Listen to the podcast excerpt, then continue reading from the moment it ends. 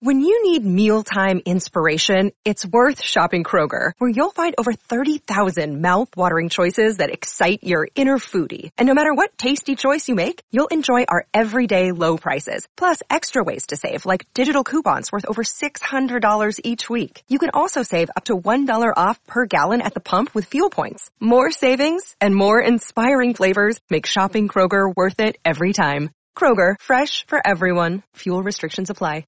Another day is here, and you're ready for it. What to wear? Check. Breakfast, lunch, and dinner? Check. Planning for what's next and how to save for it? That's where Bank of America can help. For your financial to-dos, Bank of America has experts ready to help get you closer to your goals. Get started at one of our local financial centers or 24-7 in our mobile banking app. Find a location near you at bankofamerica.com slash talk to us. What would you like the power to do? Mobile banking requires downloading the app and is only available for select devices. Message and data rates may apply. Bank of America and a member FDIC. Thank you for listening to this Podcast One production. Now available on Apple Podcasts, Podcast One, Spotify, and anywhere else you get your podcasts. Good morning, good afternoon, and good night, and welcome to T-Pain's Nappy Boy Radio Podcast, the most fun you'll ever listen to while you're folding your clothes. Now let's get this straight. This is not your average podcast. T-Pain's Nappy Boy Radio is super fun, super crazy. It's pretty much an in-your-face conversation. That's the good thing about us. We don't do interviews. We do conversations. All of my guests, all of my co-hosts, we chill. We drink, we play games, we have the song of the week, we have the creative curse word of the week, as long as you're having fun as our guest. Speaking of guests, each week I'm gonna go through my whole contact list and dive head first into the world of music, gaming, exotic cars, tech, strippers probably, doctors probably, probably strippers that are only stripping so they can pay for tuition to become a doctor. You never know. My wife is a certified bartender. She'll make you a drink while you're here. We'll get you drunk and make you play VR after. It's a lot going on. But that's what it's all about over here at T-Pain's Nappy Boy Radio Podcast. See you soon, baby!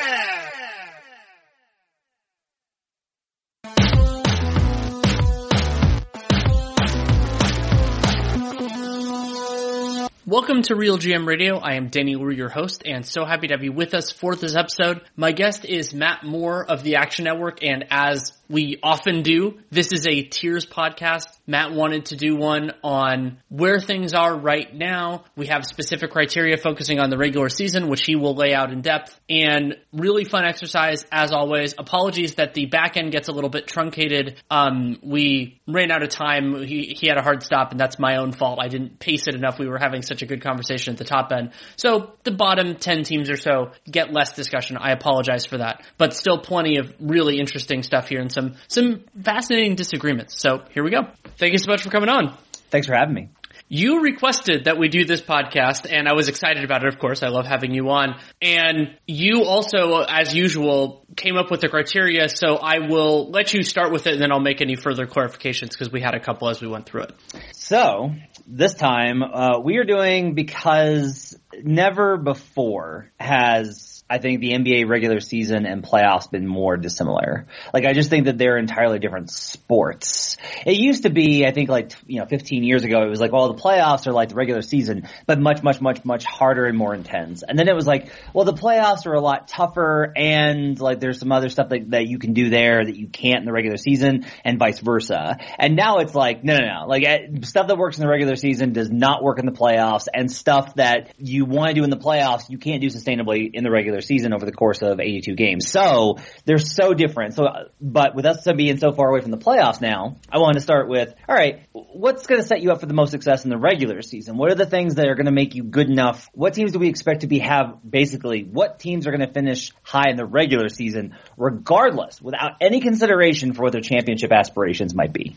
Yeah, and that was a, a fun prompt for this and the one clarification I asked you and we talked about was how do we handle already known injuries? Because sure, and, and I mean, depth on, on a team is something that I heavily considered at different stages of this process. It makes teams more or less resilient because we know they're going to happen. And as Rob Mahoney and I talked about like two months ago, this offseason is just as short as the last one. And that one had a longer gap because of the, because of COVID in kind of the bubble. Now, some players didn't, you know, didn't get the same workouts in and stuff. But so depth is going to be a huge part of the 21-22 season.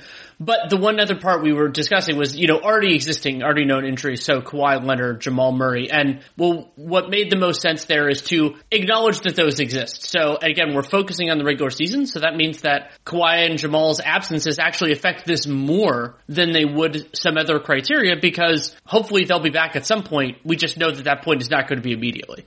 Well, yeah, I think, you know, I don't expect to see Kawhi play at all this season, but Jamal I do expect to see play. But when Jamal comes back, like let's even say that he comes back early. Let's say that he makes it right around All Star. Let's say that he comes back after the All Star All Star break. He's not playing back to backs. He'll probably have some energy man- injury management games loaded in there. So um, it's not just that you know it's, it's not just a matter of uh, whether they'll play or not. It's going to be how much load management does the, do the ripple down effects of those injuries cause, uh, and how does that impact what a team ceiling can be in the regular season? Yeah, and so the way that I the way that I ended up it was interesting because I, I, thought my tier one would be like so the way I described it is high ceiling, high floor. So that means it's teams that can be really good, but also you don't expect to fall off too much for that. So like I don't know if it's I didn't necessarily set a line because the conference the conferences are more balanced I would say than off the top of my head than they have been recently.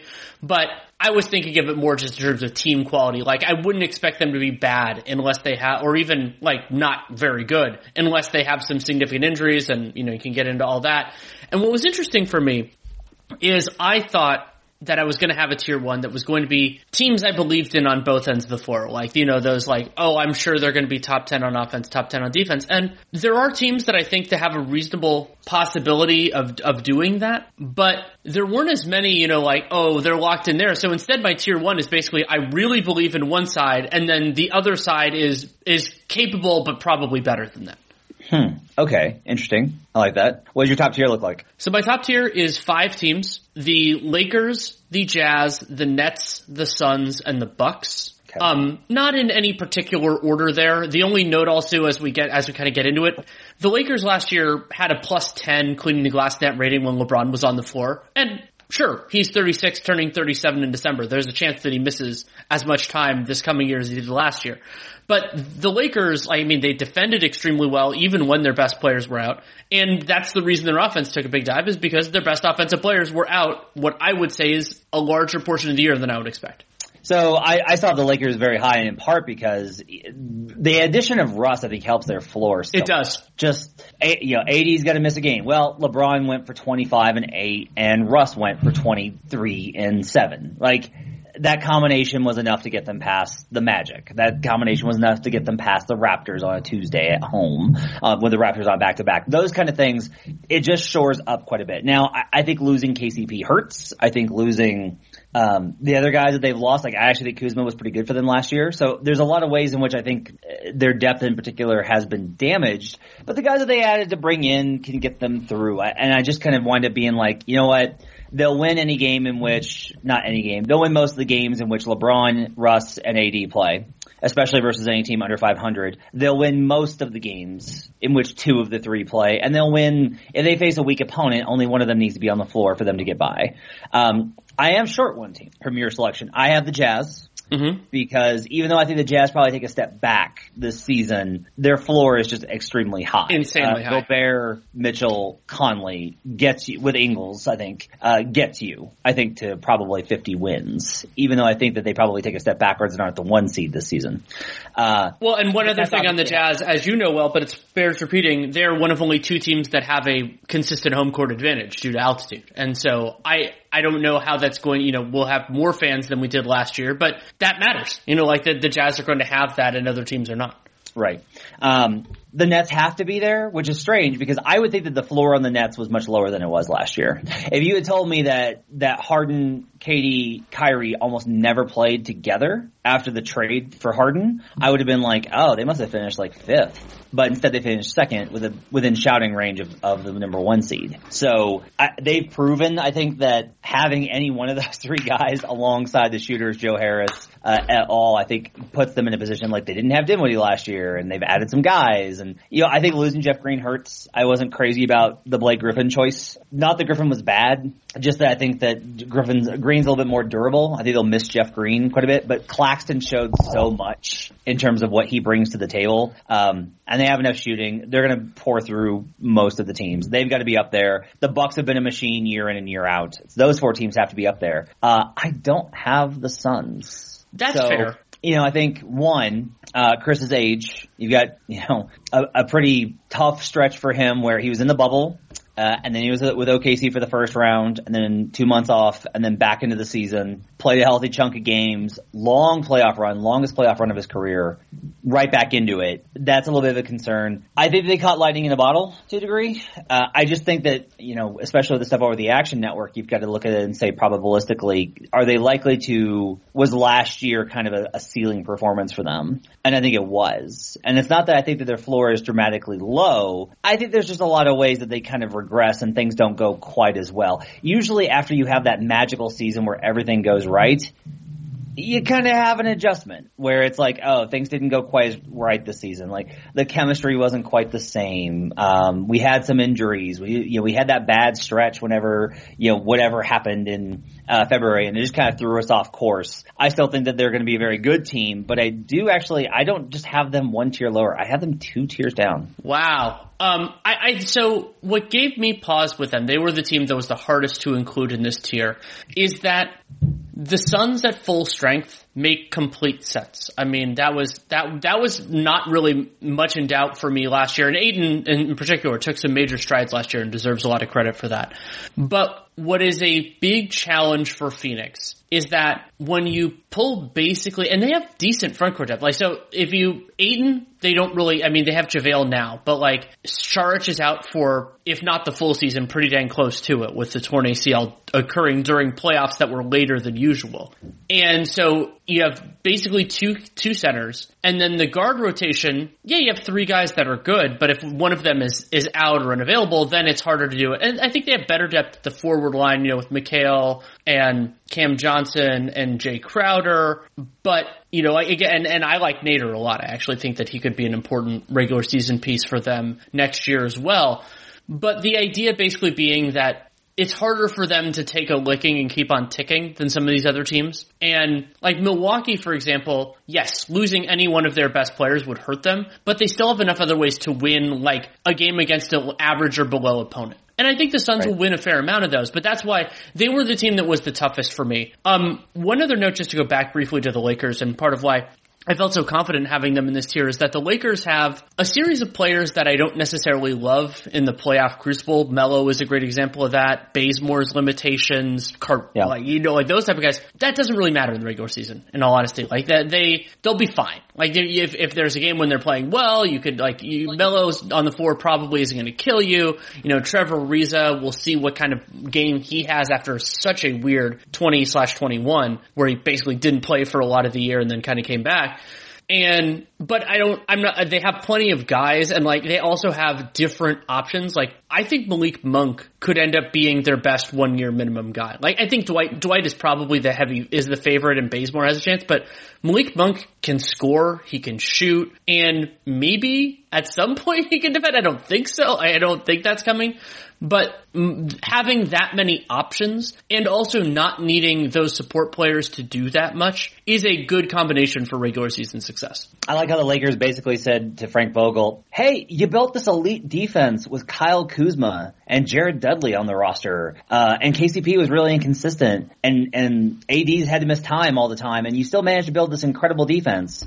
So what if we just got rid of all the great defenders and we gave you a bunch of guys? Can you still build a great defense? And he probably will because I think that Frank Vogel is one of the best defensive coaches in the league. Um, Yeah, and I mean, the, the biggest feather in his cap was, I mean, the defense held firm after AD went out. And I mean, Montrezl Harrell, like, I was very skeptical that Montrezl Harrell, and Harrell did well, but also Frank Vogel's scheme was able to hold even without some of those guys last year. uh, I have one more closing thought on the Suns, uh, just mathematically. Sure. Right. So to me, the baseline, a really great indicator for how you're going to do in terms of the regular season. How good are you versus the bad teams? If you beat everybody worse than you consistently, you will rack up a great regular season record. This was the Spurs model for years and years and years, where the Spurs would have the fewest losses to teams under 500 year after year after year during their prime. Um, the Suns last year, kind of surprisingly, were 24 and 10 versus teams below 500. That's compared to 28 and 6 by the Jazz Jazz, 26 and 8 by the Nuggets, and 26 and 8 by the Clippers. Three teams in the Western Conference, four, five, I'm sorry, five teams in the Western Conference had fewer losses and better records versus teams below 500 than the Phoenix Suns.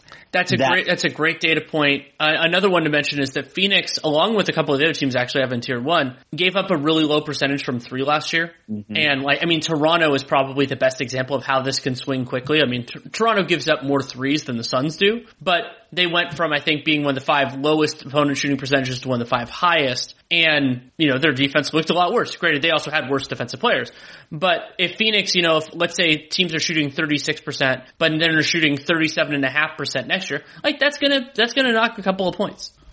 Yeah, and what's interesting is most most people would say like, well, they can improve that, right? Like that's something that's fixable. It, I think it's actually tougher to get better versus teams that are bad than it is to sustain success versus teams that are great. And the Suns were phenomenal versus the best teams in the league. Versus teams over 500, the Suns had 27 wins last season. To put that in perspective, that's eight more than the Sixers had, three more than the Jazz. Uh, that's eight more than uh, the Bucks had, and it's four more than the Nets. Like the Suns were absolutely lights out versus the top teams, which is one reason why after they got past the Lakers, I was like hammering them to win the Western Conference because I was like, this is a team that I know can beat great teams. I was just worried about them versus the Lakers. They could beat great teams, and it's why they wound up. You know, it's one of the reasons they wound up fi- favored in the finals that they lost. So. Um, Ultimately, I think the Suns are, are a really interesting case um, to kind of find in the middle.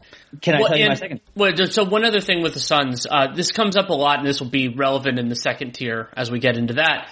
I could, I wonder how how Monty Williams and the Suns, CP in particular, are going to handle pushing in the regular season. Yeah. Like they they were able to advance so far, and now some of that was good fortune with injuries and everything else. But I could see, especially with CP, just you know being like, okay, we're gonna we're gonna rest our guys when we need to. We're gonna be judicious about it because we think if we're the five seed, we can still we can still handle our business. And that is, I could see it. I mean, they they didn't win a championship, but they got far, and their one of their best players is old. So I wonder about that too. That that, that was another reason I considered putting them tier two.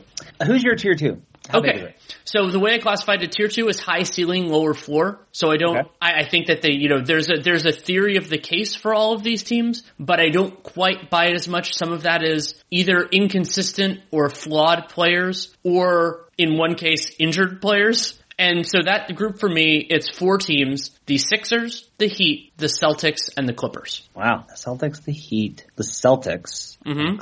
We don't have any of the same in tier two, Danny. Interesting. Team in the sa- in the tier two.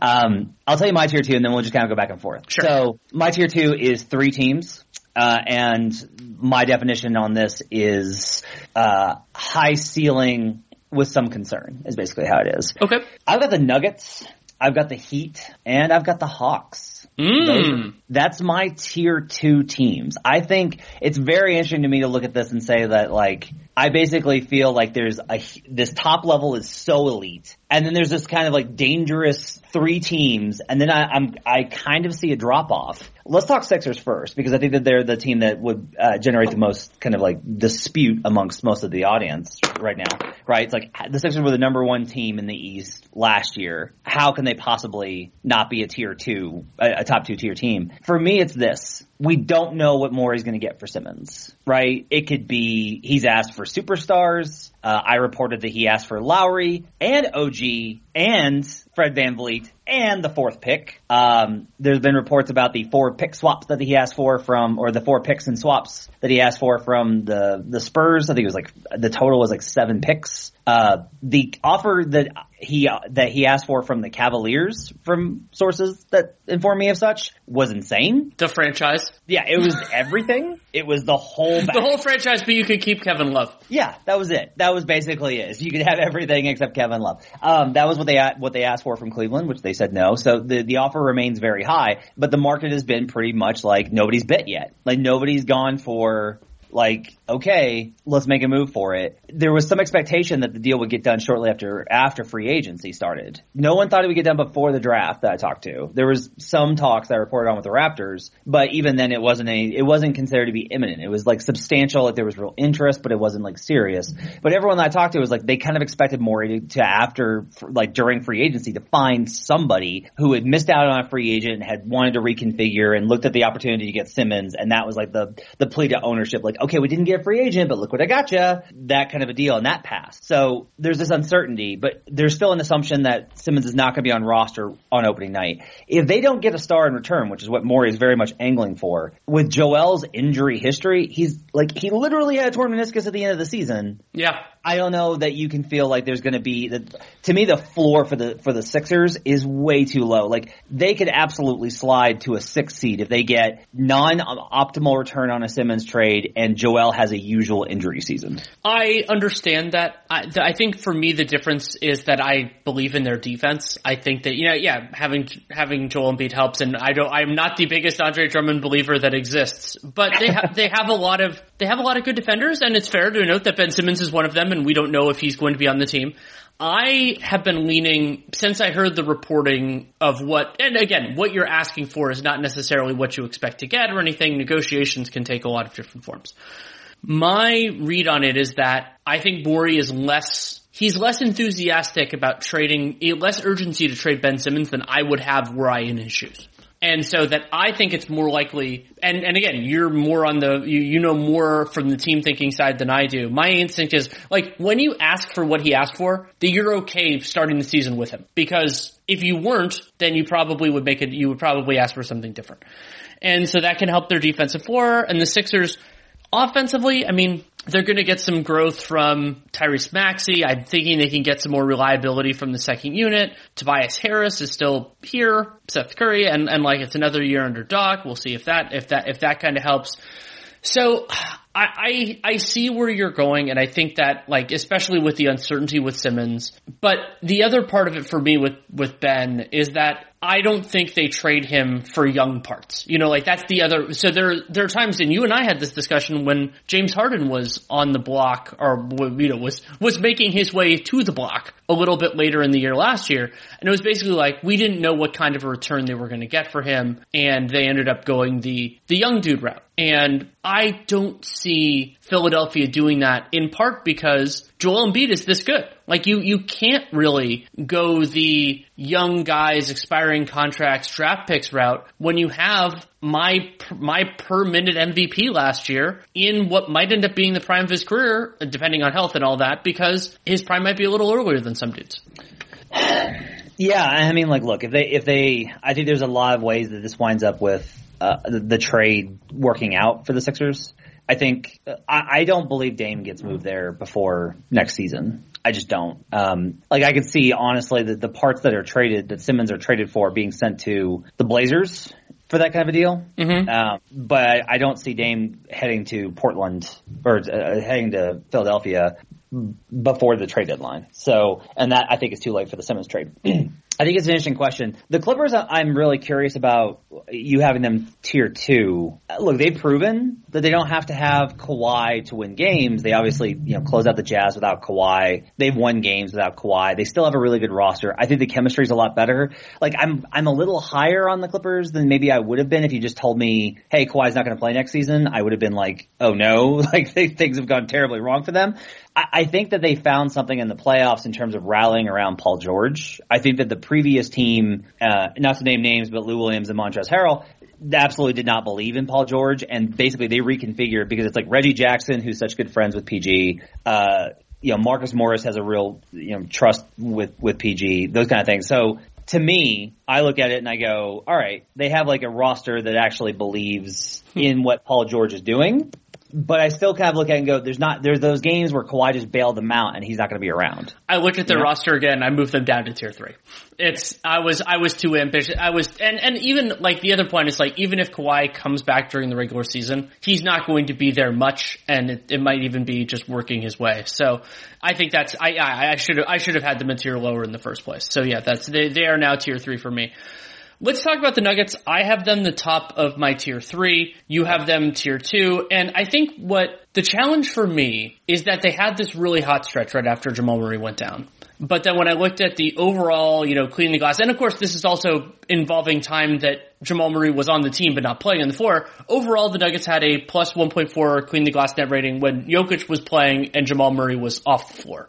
And I think they're better than that, clearly. And I think they have a good bench and I think they're well coached and, and all of that. But do you think that if Murray misses the first 45, 50 games of the year that they can get a top two seed? Mm. Yes, I think that they can by the end of the season. So the answer to that would be, I don't think that they'll have. So they put themselves in shouting distance and then shout. And then close it. Yeah, exactly. And then shout. That's well put. Um, that's what that's actually what I think happens. That's my like operating budget for this season. So uh, I'm out of Denver and I run a, a Nuggets podcast. I'm also the biggest Nuggets spe- uh, you know skeptic that there's been, and I've you know you try and, and maintain that. You don't want to be uh, in the bag for the home team. It's just not good coverage. Uh, I will tell you, I've already bet the Nuggets to win the NBA title. Wow. Uh, yeah, I've already bet them. Now, a lot of that's because of the number, right? Like I'm not, I like, I, I will bet on a lot of teams to win the NBA title this yes. season. I bet the Bucks, I bet the Warriors. I will find the right time to bet the Nets and the and the Lakers. Um, but I do think the Nuggets have really good value at 2200, which is where I, where I got them at 22 to one. So regular season wise, here's the big thing. They have simply, they had such a rough start. So th- here's a great number to kind of consider. We talked about the below 500 losses. They were 26 and 8 versus teams below 500 last season, Danny. Three of those came to the Kings in the first two weeks of the season. So the rest of the way, they had five losses to teams under 500. Wow. That's that's after losing Jerami Grant before they got Aaron Gordon. That's with Will Barton and PJ Dozier missing time, and that's with the teams that they faced, uh, though they were few and far between at the end of the season um, after Jamal Murray went down. They just simply win those games. And a lot of that is they have Nikola Jokic in a stable system with continuity. Jokic's best ability is that he makes his teammates better. That's the best thing about him. Beyond the shooting, the scoring, the passing, the best thing is that playing with Nikola Jokic makes you better. He will put you in the optimum position to succeed offensively. And so, like a lot of the other teams in tier one, where you've got like, uh, and I'll include Rudy Gobert as many critiques as I have of him he makes guys better on the defensive end the same way that Jokic makes guys better on the offensive end. You can be the worst closeout guy in the league, and that's fine because Rudy's going to clean up for you, which allows you to, to close out harder. Um, you know, KD kind of same deal. He's just going to raise the ceiling. Giannis, same deal. He's just going to raise the ceiling for you. He's going to raise everybody up. They, they are tied that lift all boats. LeBron, obviously. And, Jokic is at that level. And also, Jokic is insanely durable. So, yes. yes, if Jokic went down, it would be very difficult for this Nuggets team to recover. And there is a possibility that that happens, but he has sure. been remarkably durable in his career. So the chances of that are different than the chances of, let's say, Anthony Davis missing 10 games. The Heat are actually the one in my t- in my second tier that I'm most like uncomfortable with. Same. Where I I look at it and I go, man, I don't know, man. Like this is Jimmy Butler getting up there in his 30s after a lot of years with Thibs. That's a lot of miles. This is Kyle Lowry, age 36, after a long career, just got the big bag. I don't know how this is going to go. He started to slow down the last couple of years. Like we saw Duncan Robinson take a little bit of a step backwards last season. Tyler Herro obviously took a step backwards. I don't, you know, Bam Adebayo, I have some concerns about after that playoff run. Like, I'm a little uncertain about the about the Heat, but then I just go back and I go like, does Erik Spoelstra have a good roster? Yes. Okay, then they're gonna be good. Yeah, like, and good. does Erik Spoelstra have a good roster? And they're going to defend, and so that gives them a platform. I, I'm less confident in their offense. I mean, and to use a, I'm not, I'm not a, an avid poker player. I'm not, I might get the terminology here a little bit wrong. What makes me queasy about the Heat, other than just the overall conception of how their offense could work at certain moments in time, is they don't have as many outs as I feel comfortable with. So now with Precious, with Precious gone, Bam and Dewayne Dedmon, I like Dewayne Dedmon, but like Herro, PJ Tucker, like if some of those guys either get hurt or don't have good years, like they're, they're using a roster spot on Victor Oladipo. We don't know if he's going to play at all this year. Using yeah. roster spot on KZ Okpala. We'll see if he's like, I don't think he's ready for rotation minutes. Haslem's probably barely going to play. I, I, maybe he'll play more than last year. Who the hell knows? Uh, maybe Strus and Vincent can take a, to, can take a step up, but this is Strus. Strus. Um, Strus. I like Strus. Max Strus. Sounds Me too. I like Strus a lot. And I'm with you. and um, okay, Vincent, like maybe those guys can do it. Maybe summer league standout. Uh, uh, can, Omer Yurtseven can step up, but like they have as much as the Heat have like this like top eight that I think can play and can fit everything else. So it's like there's something a little bit bucksy about them where they're using a lot of roster spots on players that they don't expect to play for them. And sometimes that works. The Bucks won the championship. Sometimes that doesn't because you're like, I, I think back to, God, I want to say that was like the 17, 18 Suns that had something like that. And then, I mean, granted, they weren't nearly as good, but like a couple injuries happened and they were just like, oh God, like they, like even a good coach like spoke might not be able to fix that.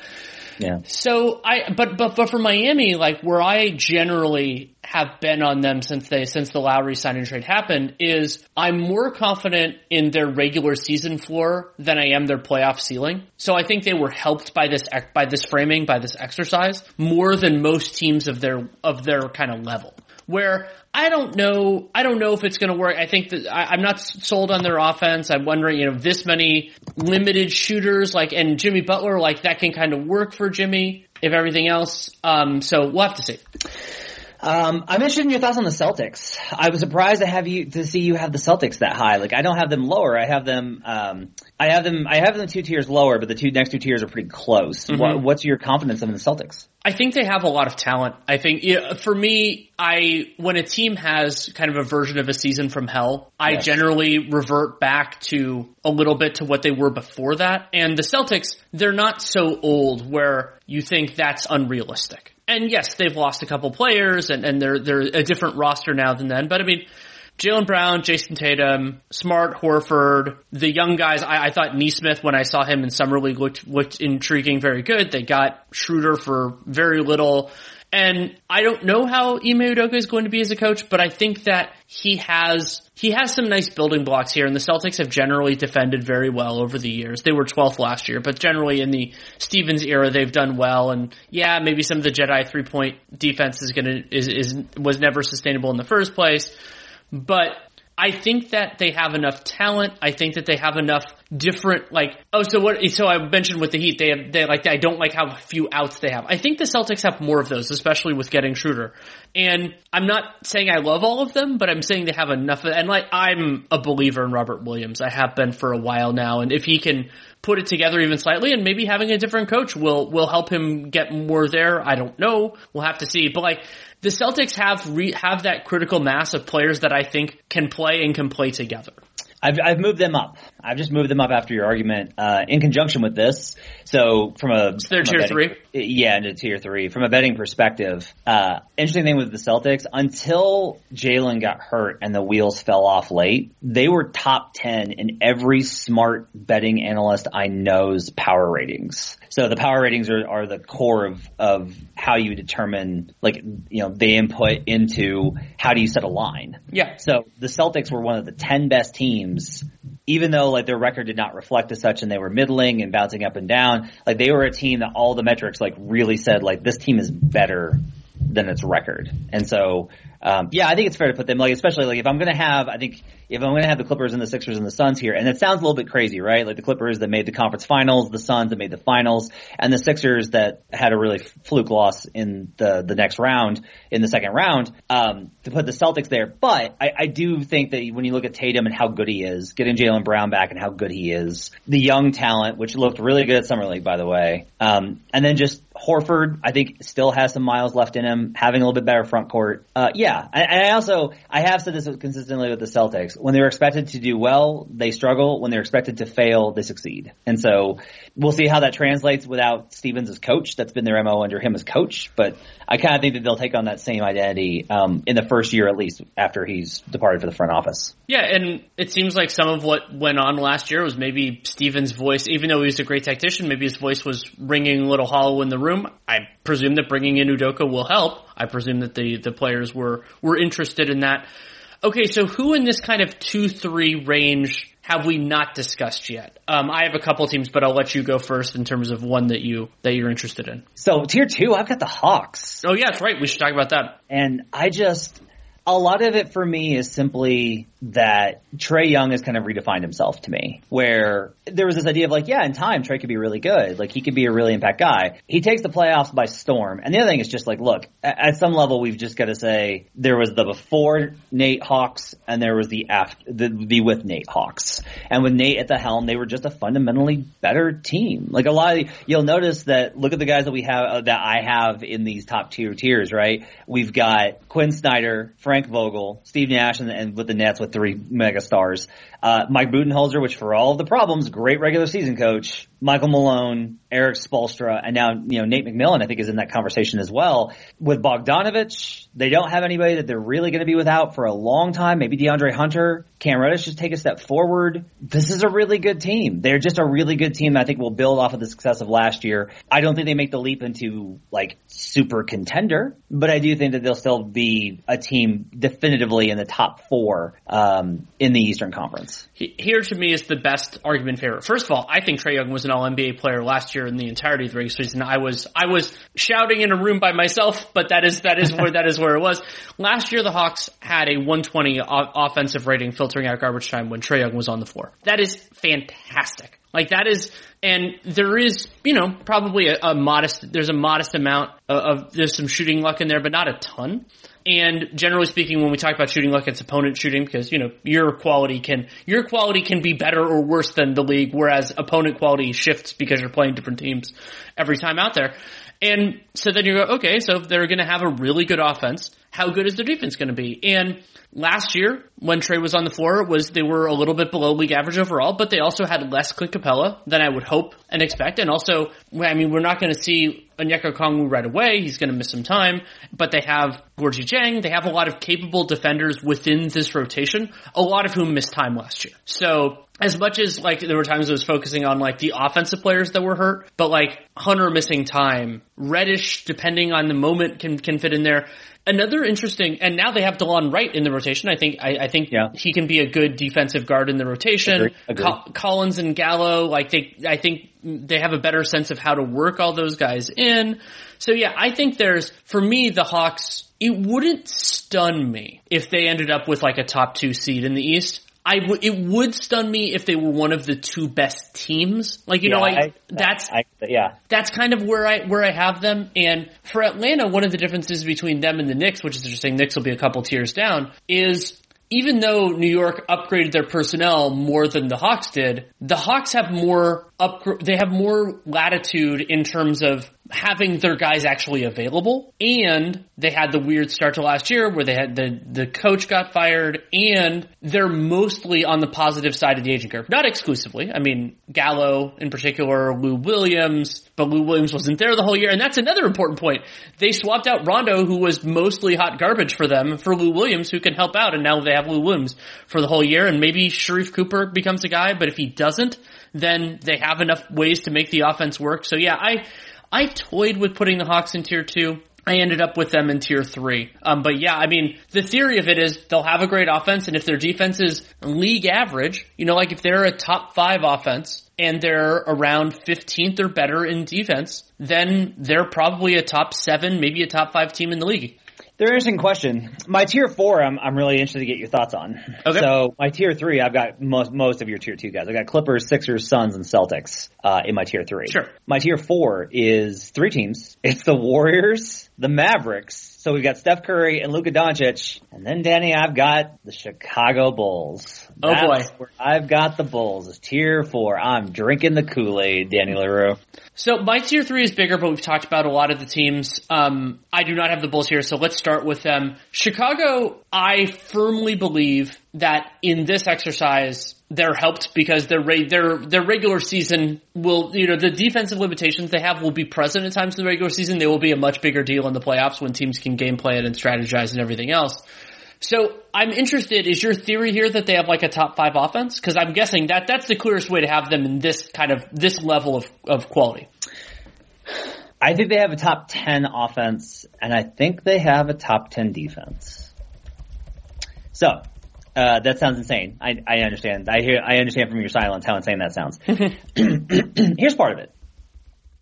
The Bulls finished last season with the 12th best defense in the NBA, which I just think is wild given their personnel and everything that was going on with them and like just their entire makeup. Like how did that team end up with a top 10 defense? How is that, or a top 12 defense? How is that absolutely possible? And then if you really start to dig in with them, you also find because you you ask yourself the question like, well, okay, like they were they were good, sure, but like, uh, what about after they traded for Vucevic when the wheels absolutely fell off for them? And the answer was that they were eighth defensively after the All Star break. That's crazy, but true. Like they struggled offensively after the All Star break, which is just baffling.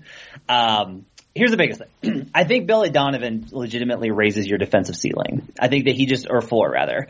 I think he, I think it's, if you have NBA veterans and not just a team of purely young guys, I think Billy Donovan can coach them to a top 15 ranking in defense and defensively.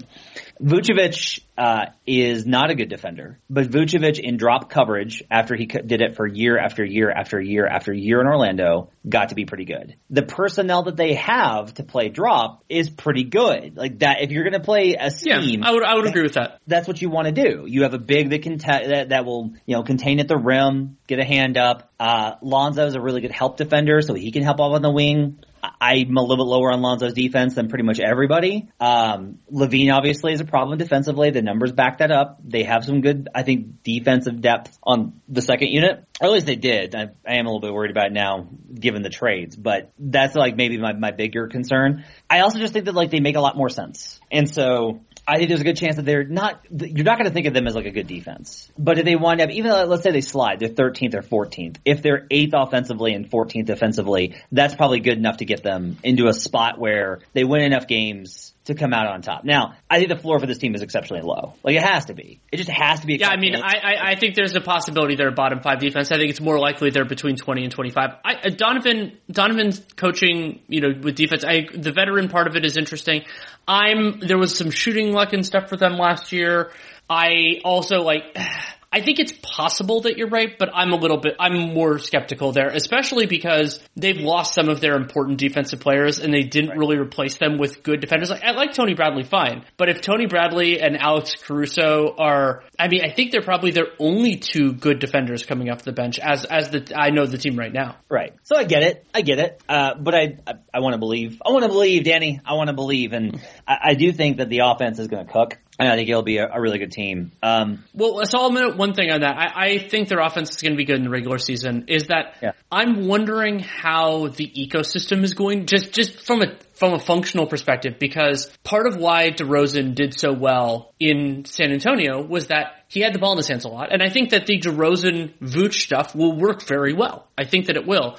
But what what's weird for me about the combination of, of DeRozan and LaVine, and to a lesser extent Lonzo and Vooch is that what are you doing with the other guy? And I think that might be more of a regular season thing. And it's not so much like, like, oh, what, what are you going to do with Zach LaVine? He's not Ben Simmons. What are you going to do with Zach LaVine when DeRozan's there?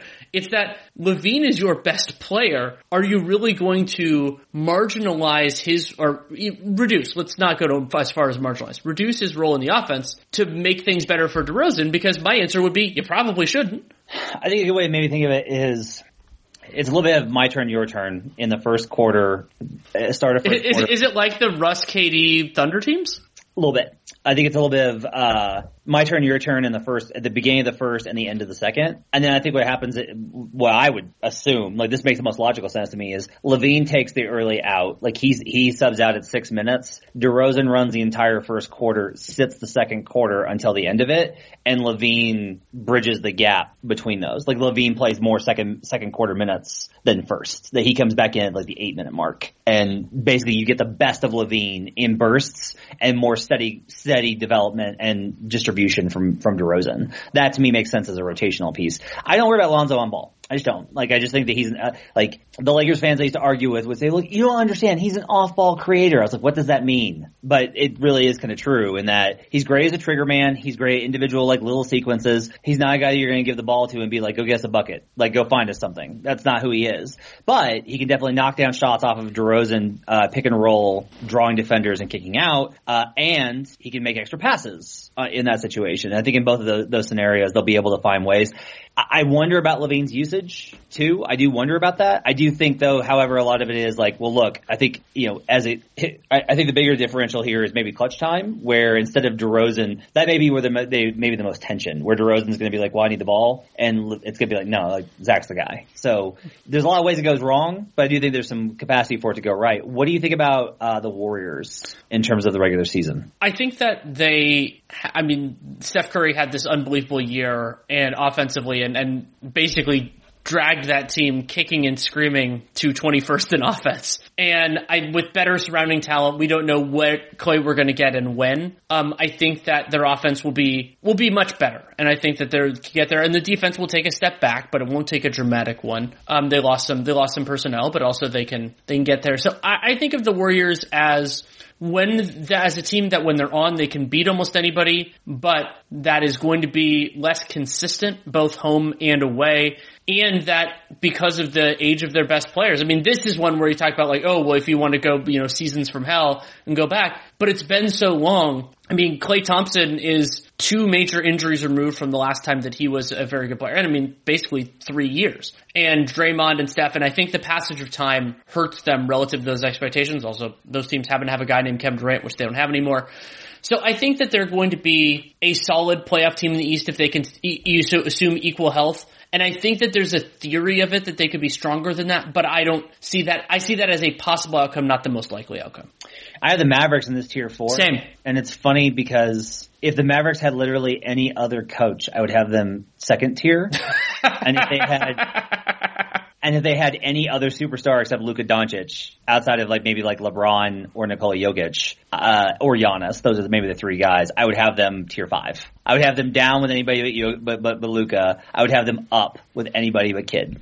The Mavs are weird because I, you know, like you can kind of see the. I mean, the offense don't really need much sales pitch there. They have Luka. There, I think there's a distinct chance that he ends up being the most valuable offensive player in the league this coming year. Um, he was arguably that two years ago, and their defense should be better than it was just because of the available personnel and everything else. But they're also like I, I, don't know. I'm I've been feeling very not down on the Mavericks because I love Luka so much, but like down on their ceiling just because the their lack of defensive versatility is a real challenge. And I mean, I love Maxi Kleber, but they don't really have that many guys on this team. And I agreed with the decision to trade Josh Richardson, and it didn't work out as well as I'd hoped but they just they, I, I don't think they have enough horses for me to believe in them as a, a high end top tier team. But this is a fair a fair equivocation equalization of Luka's dominance and my uninspired feelings on the rest of the team. I keep waiting for the breakout, right? Like last year, I thought it was going to be like they really. I, I bet on there for the over. I bet heavy on them for the over, and they just really underperformed. And then you know, you think like, okay, maybe I was just a year too early into this year, but God, with Kidd, I'm just like I can't get there. And, and, part of it with Kidd is like he he got so little out of the defensive talent on the Bucks. And yeah. so you will kind of wonder, like, if that's going to be, uh, if that's going to continue again, or maybe, maybe this talent is more suited to what he actually wants to do. Maybe, maybe. Uh, my tier five, I've got the Blazers, the Raptors, and the Grizzlies. And those teams can all go up or down. I, I think the Grizzlies' floor is probably higher than the rest, and the Blazers' ceiling is probably higher than the rest, with the Raptors solidly in the middle.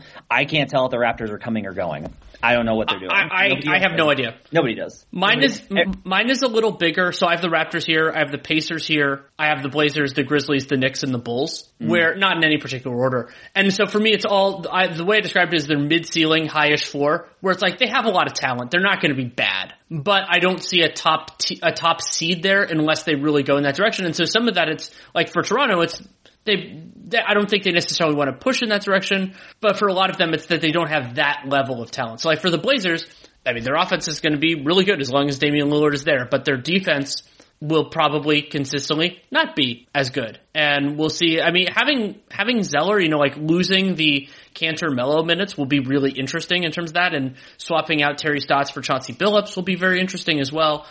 Um, Did you think about putting the Knicks higher? Because I thought about it, I just couldn't quite do it. I mean, yeah, I mean, it feels unfair to them after what they accomplished last season. Like they were good, they were really good, And they've they- improved talent wise. Like, yeah, and they got better as the year went on too. Like Sure. offensively, they made big jumps.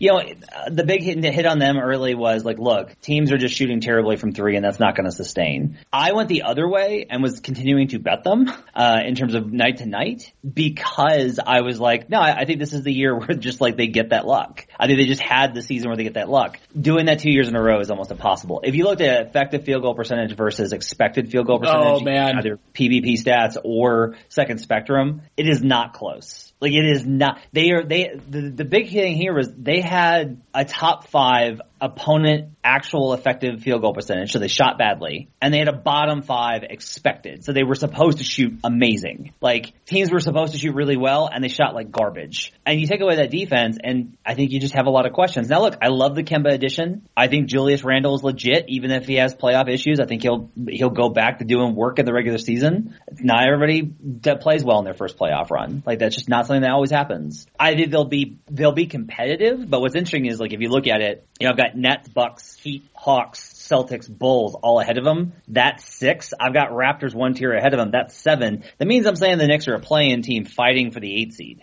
Um, I could see the Knicks finishing as high as fifth again. I could see that going their way. I do think that you have to like be a little cautious with things were really awesome last year and that was great. This is my big thing. They had a really great season. It's not very often that teams have a really great season in back-to-back years unless they have a transcendent top five talent. They do not have one. So you have to kind of bank on regression if you're being realistic. Yeah, I think you do, and maybe that regression sort of balances with the talent upgrade. You know, getting Kemba, getting Evan Fournier, but it might not. And now that I think RJ Barrett's in a better position to succeed, I think Julius Randle, but I think in some ways that for Randle they'll be more in the playoffs than the regular season.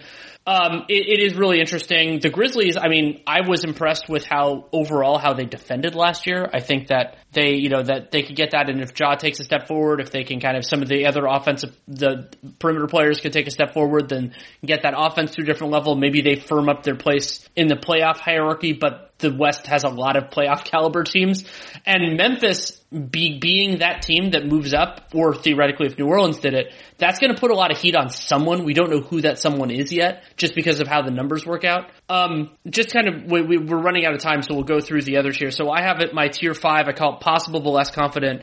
That's the Pelicans, the Hornets, the Wizards, and the Kings. Like, there's a way that they become playoff caliber. I'm just not all the way there yet. They each have reasons for me to be queasy.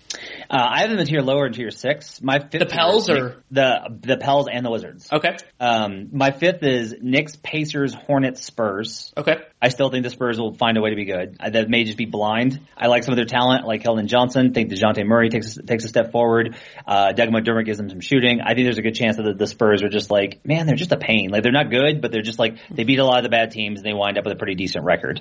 Uh, Pacers, I think you have to include in there. It's still a really talented team. They had so many things go wrong for them last year. We'll see what happens. Yeah, I have the I have the Pacers tier four. Yeah, and then uh, Hornets, I think, have a real chance to jump up too. I think that they can make a leap. I'm being a little skeptical because I was too high on them last year mid by mid season, and they finished badly. And they lost Devonte', but if a lot of it's just like, look, if Gordon Hayward can ever get healthy, just ever get healthy with Gordon Hayward and Lamelo, that's a really good team. Uh, my tier six is Pelicans, Kings, Wizards. I'm not as high on the Wizards. I don't understand where the confidence is coming from. This is Bradley Beal and a bunch of like nondescript role players. I, I, for, for me, it's Dinwiddie. I think Dinwiddie's. I think Dinwiddie's a good player, and is. the the big concern for me with the Wizards is they just finished 16th in defense, and I thought that was a massive triumph of their relative to their defensive talent, and they just lost Robin Lopez, who was a big part of why they ended up 16th. So that's going to be a real challenge. Yeah.